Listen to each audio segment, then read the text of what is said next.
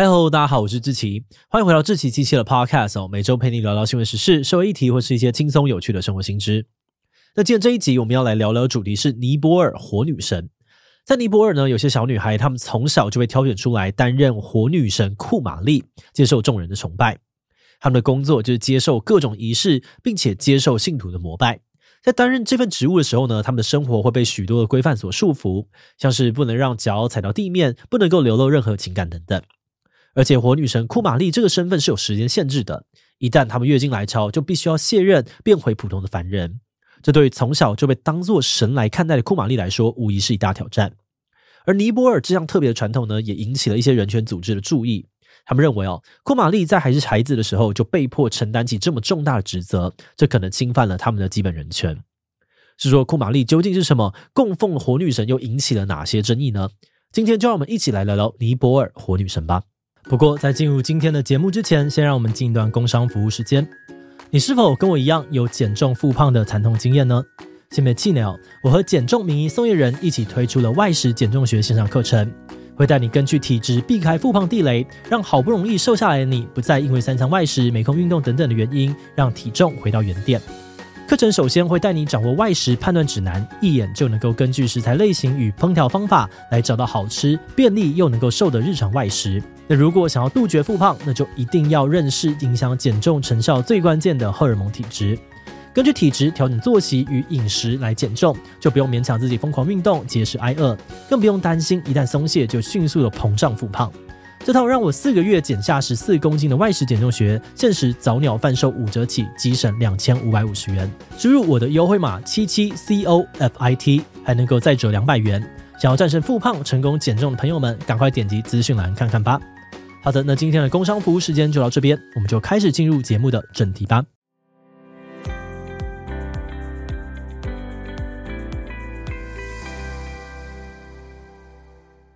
从十三世纪开始，尼泊尔就崇拜火女神的传统。在尼泊尔语里面，库玛丽的意思呢是处女，人们哦认为她是女神塔雷珠的化身，因此只有纯洁美丽的处女才有可能被选为库玛丽。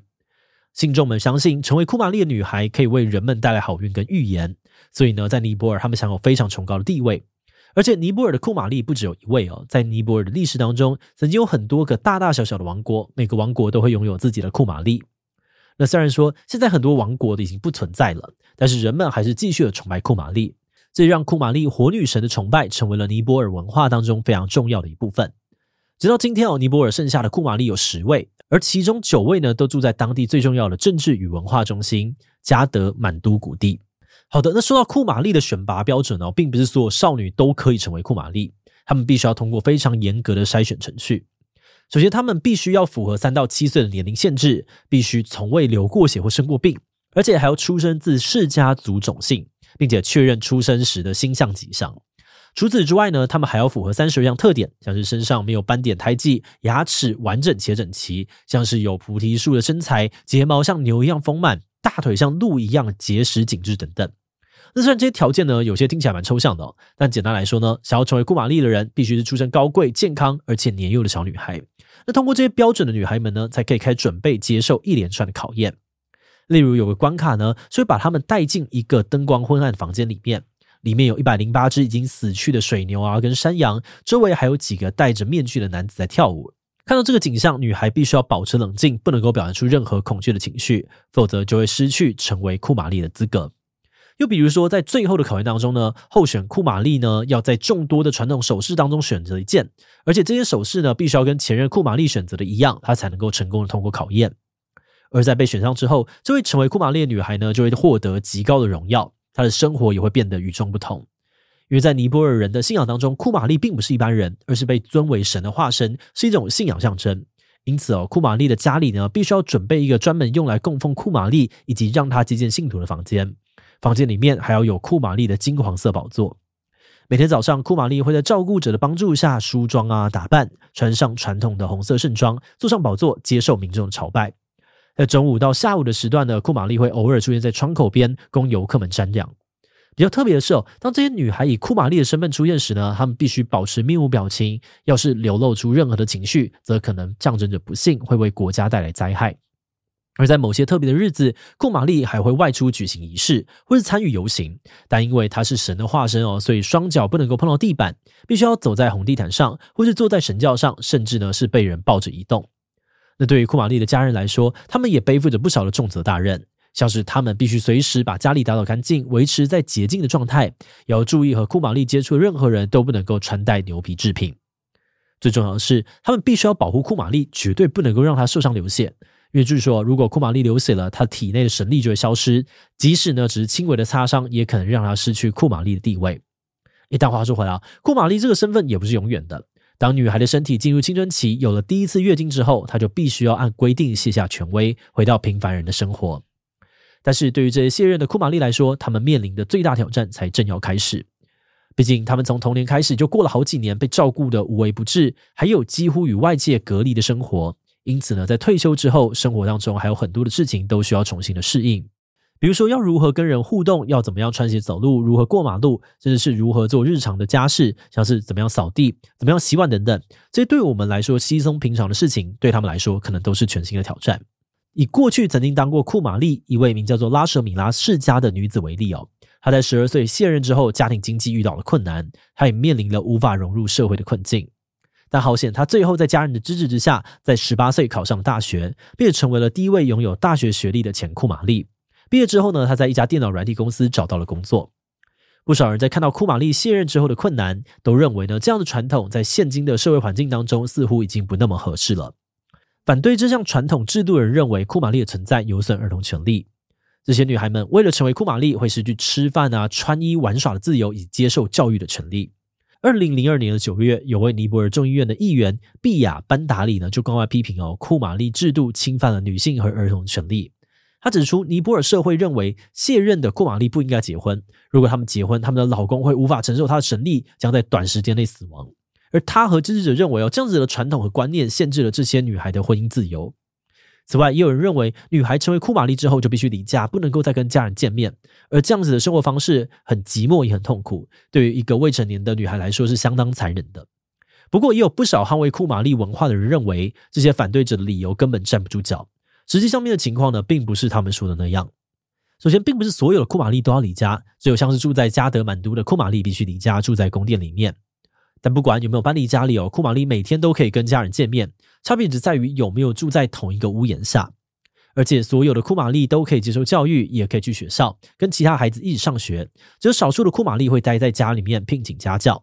但即使不外出上学，年龄相仿的孩子呢，也还是会到他们的住处一起玩耍，邻居也可以去探访啊或陪伴，所以他们并不是完全孤立的状态。再来，库玛丽实际上是可以结婚的。刚才提到的那位有大学文凭的前库玛丽拉舍米拉世家呢，就在他的自传还有访问当中一再强调，库玛丽不能结婚只是一种错误的观念。他本人也已经结了婚，夫妻两人都过得很健康。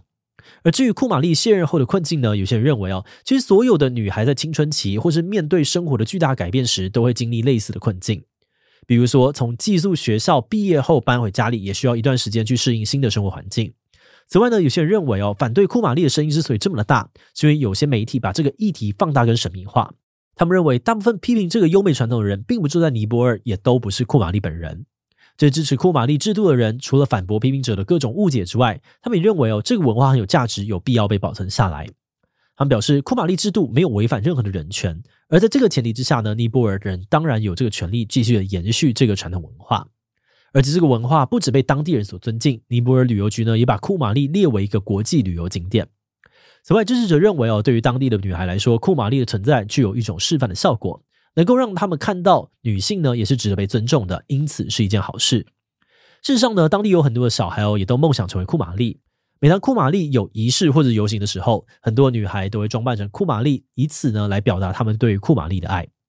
国家地理杂志就曾经访问一位库玛丽候选人尤尼卡。在访问的当下呢，他说这已经是他第二次参加库玛丽的选拔，而他的妈妈也很支持，希望女儿呢能够被选为新任的库玛丽。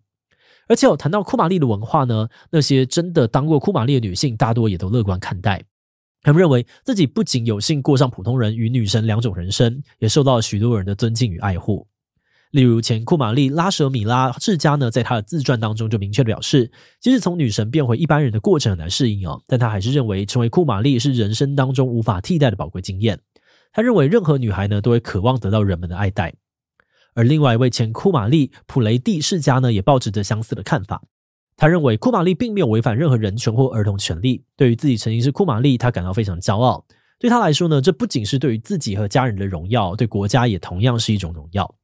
他从人们身上获得尊重啊、爱和关心。库玛丽之家的人们呢也很爱护他，让他充满了自信，在卸任之后呢能够顺利的融入社会，并未遇到任何的问题。节目的最后，也想来聊聊我们制作这集的想法。我们在看这个议题的时候呢，内心其实有蛮多的挣扎。一开始我们读到很多描述尼泊尔火女神文化的报道跟文章时，第一直觉会忍不住的想要批判这个文化，因为这些女孩从那么小的年纪就失去了很多自由，背负了很多的责任。而从我们所看到的资料当中，其实也可以发现哦，这是传统文化跟当代价值观的冲突。而且大家在意的就是担任库玛丽的女孩们，她们的儿童权利有没有被保障。但是在后来看了更多的资料，知道也有很多的当地人跟前任库玛丽跳出来说，事情并不是许多媒体报道或文章讲的那样夸张。虽然我们意识到，我们看的这些报道啊、书籍或者文章也有他们的局限，而且说不定呢，有些重要资料是报道跟书籍里面都没有提到的。那这可能会使我们的想法没有那么的符合实际的情况。我们觉得，在这样的情况之下呢，贸然的对别人的文化提出批评跟建议，很有可能都会让对方有被冒犯的感受。就像某个我们自豪的文化被不了解的外国人批评的时候，我们都会觉得很气愤一样。相信尼泊尔人呢，也一定会觉得不舒服。在我们的内心产生了很大的犹豫：身为局外人的我们，真的适合评价别人的文化吗？但如果在看完了这些资讯之后，觉得有些地方好像还是过不了自己的价值观，这个时候又该怎么做比较好呢？关于这些问题哦，目前我们也还没有很明确的答案。在这里呢，还是提出来提供给大家当做一个思考的方向参考喽。好的，那我们今天关于尼泊尔火女神的介绍就先到这边。如果你喜欢我们的内容，欢迎按下最终的订阅。如果是对于这集尼泊尔火女神的内容，对我们的 Podcast 节目或是我个人有任何的疑问跟回馈，也都非常的欢迎你在 Apple Podcast 留下五星留言哦。那今天的节目就到这边告一段落，我们就下集再见喽。Hello，在节目结束之前，有个消息想要告诉大家，我们的访谈节目要搬家喽。为了让喜欢访谈的观众可以更容易的找到想看的内容，以后我们会把 Podcast 访谈节目集中搬家到一个新的频道去。这个新频道就叫做“强者我朋友志祺七七访谈 Podcast”。在这里会看到我们访谈来自各界的强者。欢迎喜欢访谈节目的你，赶快点击资讯的链接，抢先订阅起来。好的，那今天的节目就到这边，我们就下次再见喽。